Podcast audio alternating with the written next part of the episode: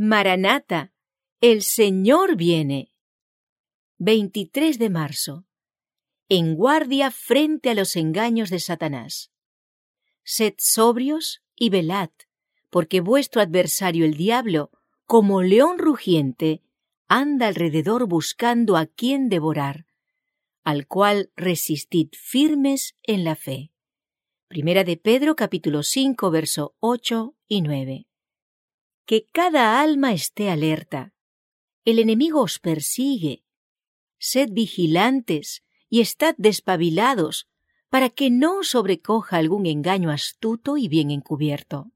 Que los descuidados e indiferentes se cuiden, para que el día del Señor no venga sobre ellos como ladrón en la noche. Muchos se desviarán del sendero de la humildad, y echando a un lado el yugo de Cristo, se dirigirán por caminos extraños. Ciegos y desconcertados, dejarán el camino angosto que conduce a la ciudad de Dios. Un hombre no puede ser cristiano a menos que sea un cristiano despierto. El que vence ha de velar, porque por medio de embrollos mundanales, el error y la superstición, Satanás se esfuerza por ganarse a los seguidores de Cristo.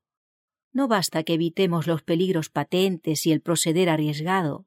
Hemos de mantenernos al lado de Cristo, andando por el camino de la abnegación y sacrificio. Estamos en terreno del enemigo. El que fue echado fuera del cielo ha descendido con gran poder. Valiéndose de todos los artificios y estratagemas posibles, procura llevar cautivas a las almas. A menos que estemos en vela, fácilmente seremos presa de sus innumerables engaños. Todo está ahora revestido de una solemnidad que deben comprender todos los que creen la verdad para este tiempo. Deben actuar con referencia al día de Dios. Los juicios de Dios están por caer sobre el mundo y necesitamos prepararnos para aquel gran día.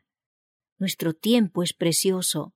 Nos quedan tan solo muy pocos días de gracia en los cuales prepararnos para la vida futura e inmortal. No tenemos tiempo que gastar en movimientos desordenados. Debemos temer la costumbre de leer superficialmente la palabra de Dios. Si todo su interés se concentra en la verdad y en la obra de preparación para este tiempo, será santificado por la verdad y recibirá la idoneidad necesaria para heredar la inmortalidad. Una cabal obra de preparación debe proseguir con todos los que profesan la verdad, que estarán delante del trono de Dios sin falta, ni mancha, ni arruga, ni cosa semejante.